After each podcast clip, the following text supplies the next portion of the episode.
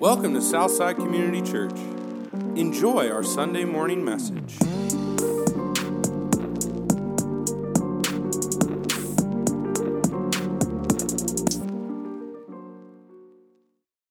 Effective ways to destroy your life and the life of those around you. Uh, we've been looking in James when he's, he's talking about the destructiveness of the tongue, the power of the tongue, the potential of our speech, literally to burn down our lives and burn down the lives of those around us if we don't carefully monitor how we speak. When we just say whatever's on our mind, it's always dangerous. It's always playing with fire, literally, as James says it. So today we're going to talk about an essential quality of biblical wisdom. We're going to start learning how to how to be more like a presence of Christ when you walk into a room because of our wisdom. And James gives us a hallmark essential element of wisdom that maybe you haven't thought about before, maybe you haven't considered as something that goes along with wisdom, but I think it's going to be very helpful for us as followers of Jesus. So we're going to start with James chapter 3. We're going to look at verses 13 through 18 this morning. Who is wise and understanding among you? By his good conduct, let him show his works in the meekness of wisdom. But if you have bitter jealousy and selfish ambition in your hearts, do not boast and be false to the truth. This is not the wisdom that comes down from above, but is earthly, unspiritual, demonic. For where jealousy and selfish ambition exist, there will be disorder in every vile practice. But the wisdom from above is first pure, then peaceable, gentle, open to reason, full of mercy and good fruits, impartial and sincere. And a harvest of righteousness is sown in peace by those who make peace. Let's put up the next sentence on the screen. It is The dog ran slowly. The dog ran slowly. Are you able to make the connection between this and the passage we just read? the nervous laughter. It is not in any way related to the passage we just read. I'm just gonna I'm just gonna do a quick grammar lesson. So when we did COVID, when we had COVID, I was the grammar teacher for the homeschool that was the Grimwood homeschool. I was the principal. Kara basically did everything except for grammar. I got to do that. I loved it. It was amazing. I almost wanted to become a teacher. It was so fun. And so we're going to do a quick grammar lesson just because I liked that so much. And it might have something to do with the sermon, it might not. The dog ran slowly. All right, you can just yell out the answer. What's the noun in this? And if you don't know, it's okay. What's the noun in this in this sentence? Dog. What's the verb in this sentence? Ran. This is a little tricky. What's the adverb in this sentence? Slowly. It's the adverb because it describes the action, it describes how the dog ran. And when James, okay, it is related. When James talks about wisdom, he doesn't give us nouns. He doesn't describe wisdom as knowledge, insight, experience. When James talks about wisdom, he doesn't give us verbs pondering, thinking, considering. When James talks about wisdom, he gives us an adverb. Let him show his works, verb show, let him show his works how? in the meekness of wisdom. For a wise person, what stands out about them is the way they go about doing the things they do. It's how they do the things they do. Every word they speak and the manner in which they speak leaves the gentle wake of meekness.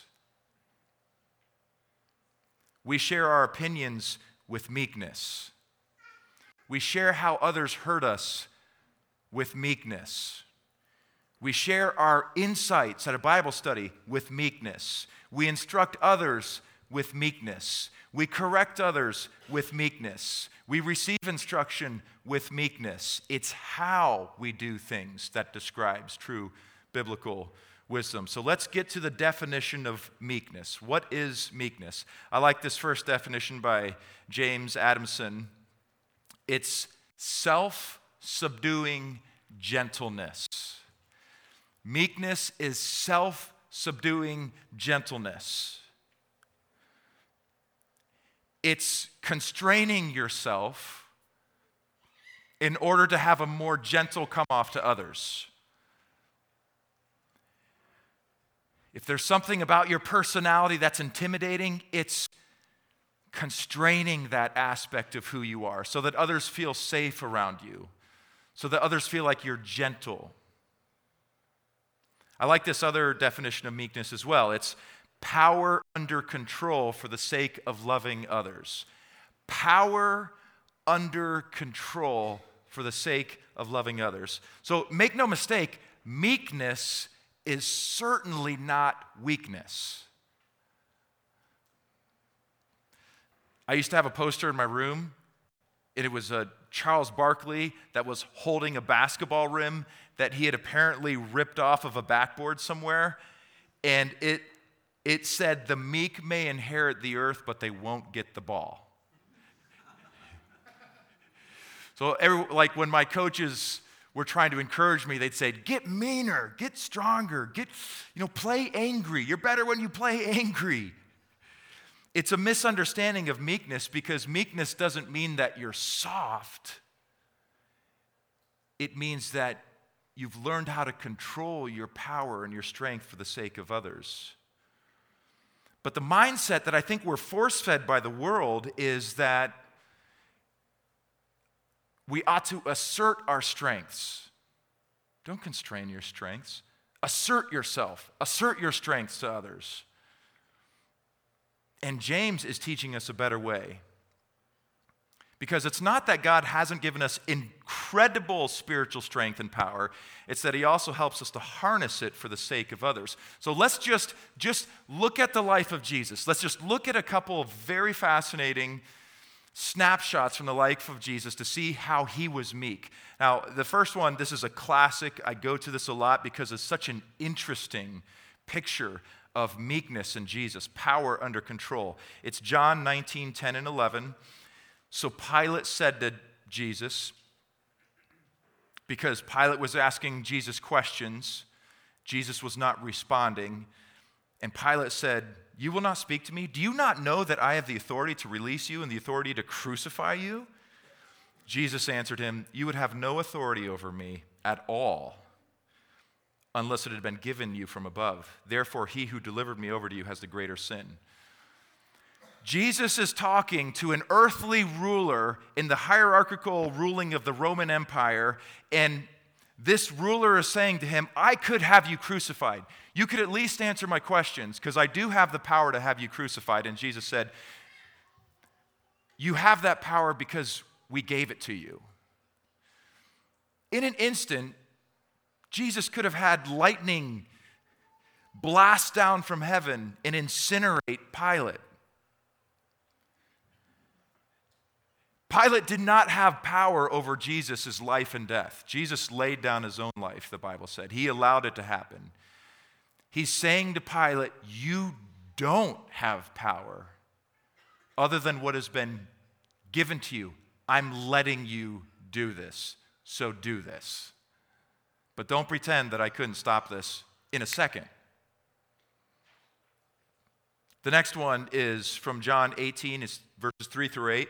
So Judas, having procured a band of soldiers and some officers from the chief priests and the Pharisees, so Jesus is in Jesus is in the garden of Gethsemane and they're coming to arrest him. Imagine being in this group of people who's responsible to arrest Jesus. They're coming to arrest him. They went there with lanterns and torches and weapons. Then Jesus, knowing all that would happen to him, came forward and said to him, said to them, Whom do you seek? They answered him, Jesus of Nazareth. Jesus said to them, I am he. Judas, who betrayed him, was standing with them. When Jesus said to them, I am he, they drew back and fell to the ground.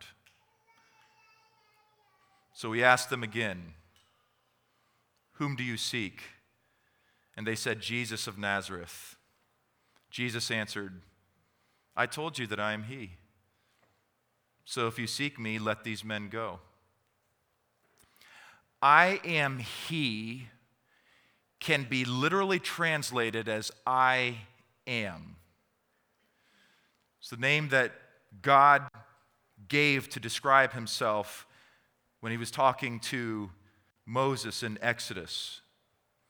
This is a theophany hint. It's theophany is where God appears somewhere to people, and this is a hint back at that. Jesus is essentially like he does in other parts of the New Testament, he identifies himself with God. He's hinting, I am God. The same God that Moses spoke to, I am him.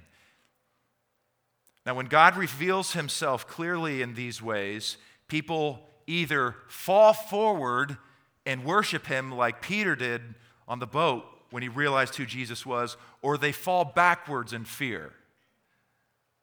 Jesus said, I am. And what everyone do? They stumbled backwards and fell down. Power under control. But what did Jesus do? What did Jesus do? He could have said, bam, you guys are, you're not getting back up, you're all just gonna die. He had the power to do that. But what did Jesus do when they fell backwards? Who are you looking for? Jesus, I am. Boom, everybody falls down. What does Jesus do? Who are you looking for? I told you I'm He, let everyone else go. Cuff me. I'm letting you do this. Power under control for the sake of loving others self subduing gentleness. The world says, assert your power, but the example instruction that Jesus gives us is to constrain our power for the sake of others. Let's give some examples of meekness. How about this one? These are just a few examples. You could probably come up with your own. How about this one? Not insisting on having the last word. I think I've told the story before, but um, there's a there's a philosopher and theologian who was, who was giving, who was speaking at a seminar, and a person who was listening who had read just enough about what the person speaking about to be dangerous, to think he knew more than the person speaking, stood up with a question and challenged him. He challenged him, something that he had said in his talk. And the person speaking had probably read thousands more pages than the person who challenged him what he said. He'd probably thought for hours and dozens of hours longer than what he said than the person who challenged him. I'm sorry, whoever's Justin, I think that was yours. Um, that's not good when, when someone with uh, attention issues hears something like that fall over. I don't even remember what I was saying, so we're going to we're gonna wrap it up here. Um, the so this, this, this person who was speaking could have just obliterated publicly the person who challenged him. And guess what he said? He said, That's an interesting point. Next question. And so the guy who, um, some of his students comes up to him after the talk and said, man, that guy was, that was so arrogant. I, we've heard you answer that question a million times. Why didn't you? And he said, I'm just practicing not always having to have the last word. That could have really humiliated this person. I chose not to. Power under control. Not always having to win the argument. Not always having to have the last word power, strength under control. What's another one? Laying aside my personal preferences. You know, Christians are people who we continually Let other people have their way. It's one of the ways that we sacrificially love and serve other people. We don't insist on having things done our way. We allow other people to make decisions for us. It's a hallmark of Christianity. This is in big ways and in small ways. Where do you want to eat? Uh, L camps. I don't want to go there today. Let's go B dubs. It's letting other people make decisions. A really, it's a really simple way to practice meekness. What about not being easily offended? Another way of saying this is Christians aren't precious. We're not precious about things. It takes a lot to offend us. I mean, you have to really be trying to offend us. We're not the type of people when we walk into a room, everyone's like, ah, be careful what you say and do around this person. They're very precious about stuff. We're just easy. We roll with the punches. Those are just ways that we can exercise meekness. What about the purpose of meekness? It's to promote relational harmony and serenity.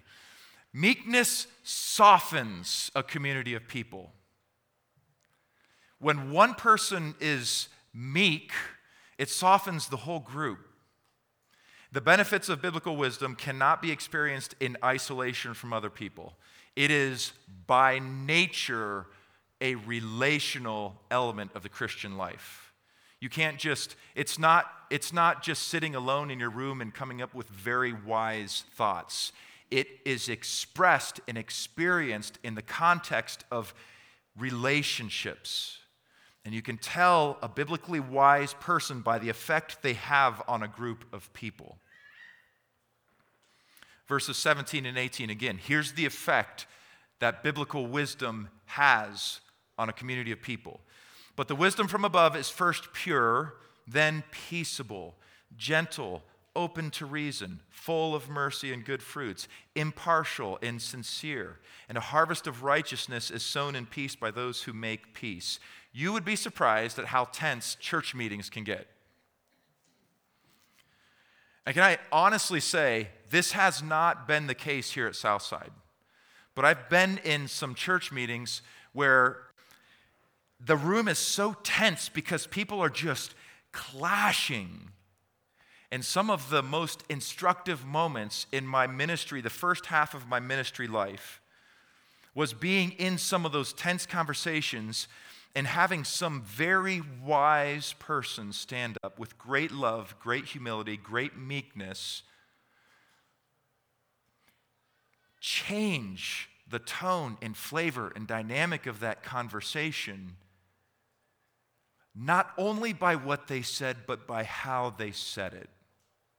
Some people can just calm down an energized atmosphere by their presence, by the meekness with which they present themselves, with which they speak. That is biblical wisdom. So, what's the opposite of meekness?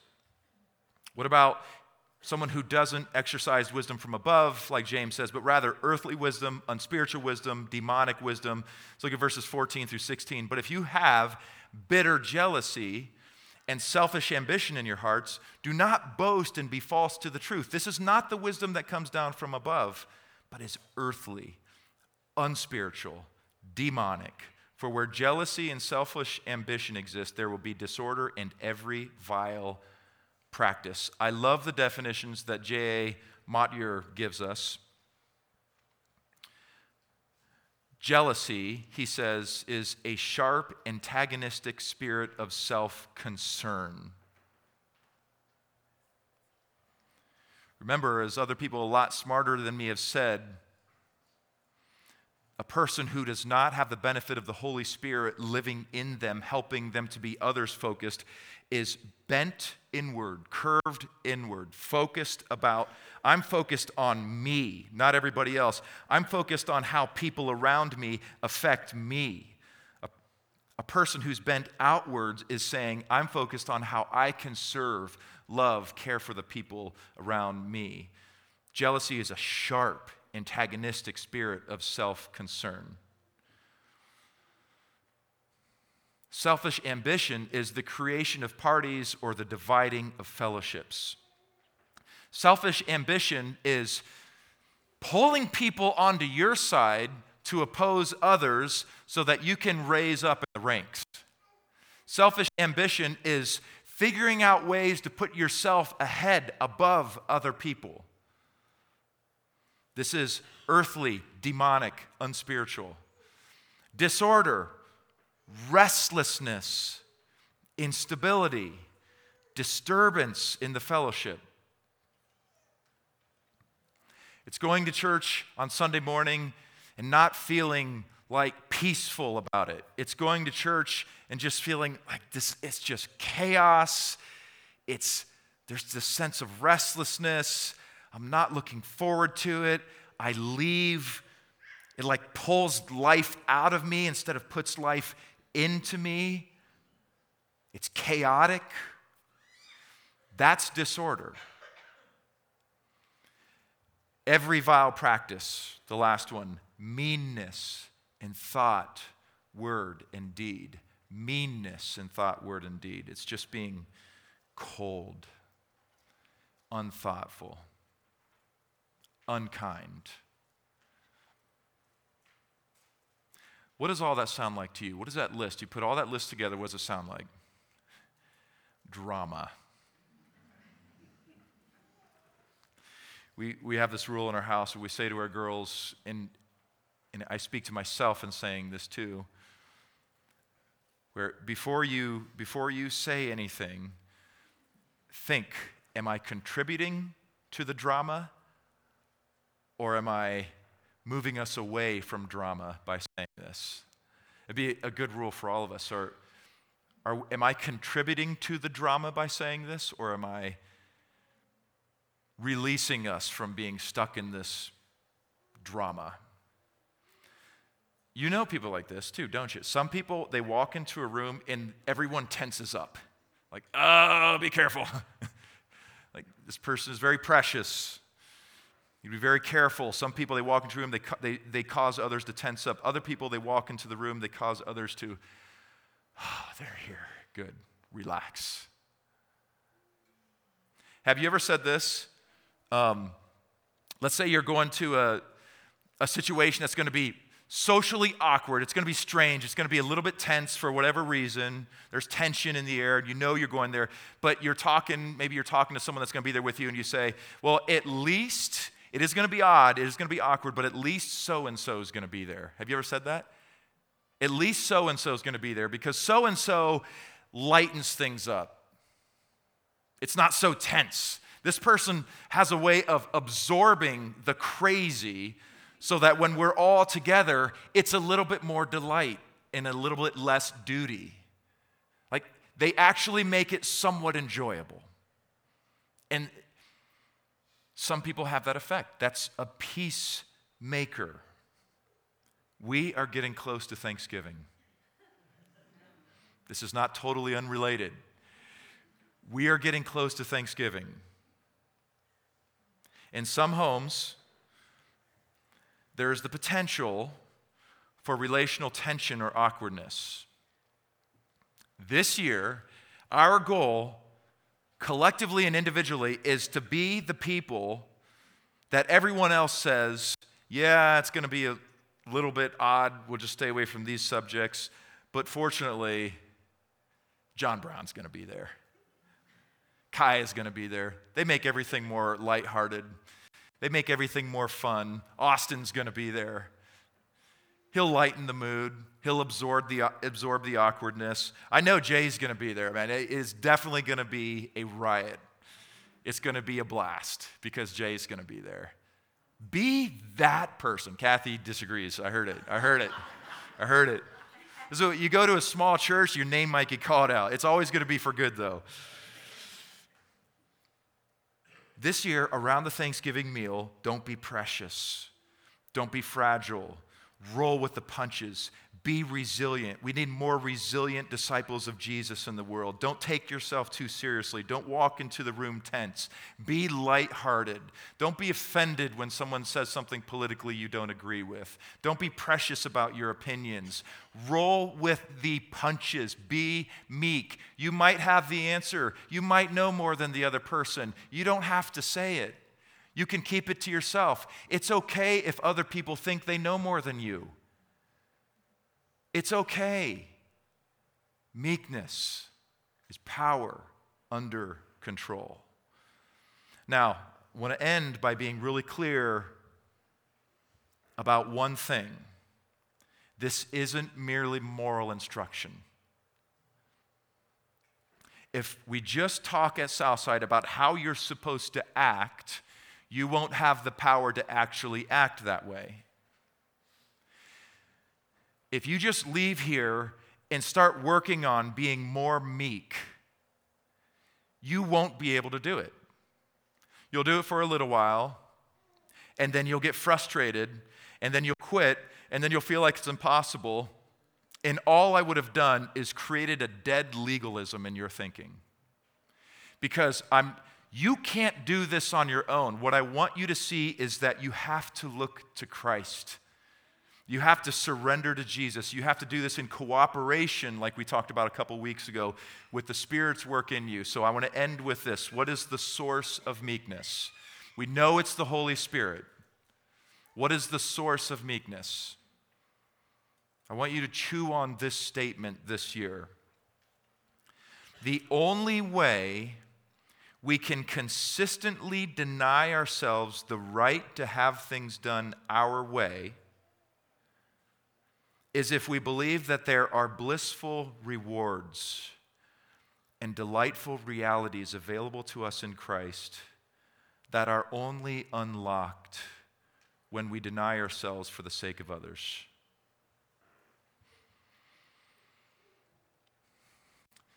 In some games online, whether it's a crossword puzzle or some type of video games, you have to complete a certain level of crossword or you have to complete a certain level in the video game in order for the next level to be unlocked. This is how you unlock the door that opens to another step into the realm of the kingdom of God.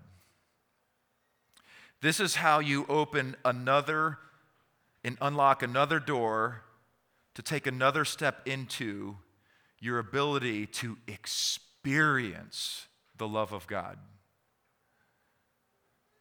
It's you deny yourself for the sake of others.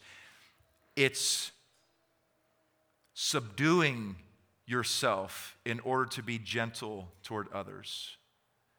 And every time we deny ourselves, every time we subdue ourselves in order to be gentle to others like Christ, we take one more step into the reality of the kingdom on earth. And God expands us to receive more of His love, to see more of His reality. As we obey God, He gives us more. This is one of the ways that we do that. Would you pray with me, and then we will close with a song. Thank you for listening. Check out our website at southsideworcester.com.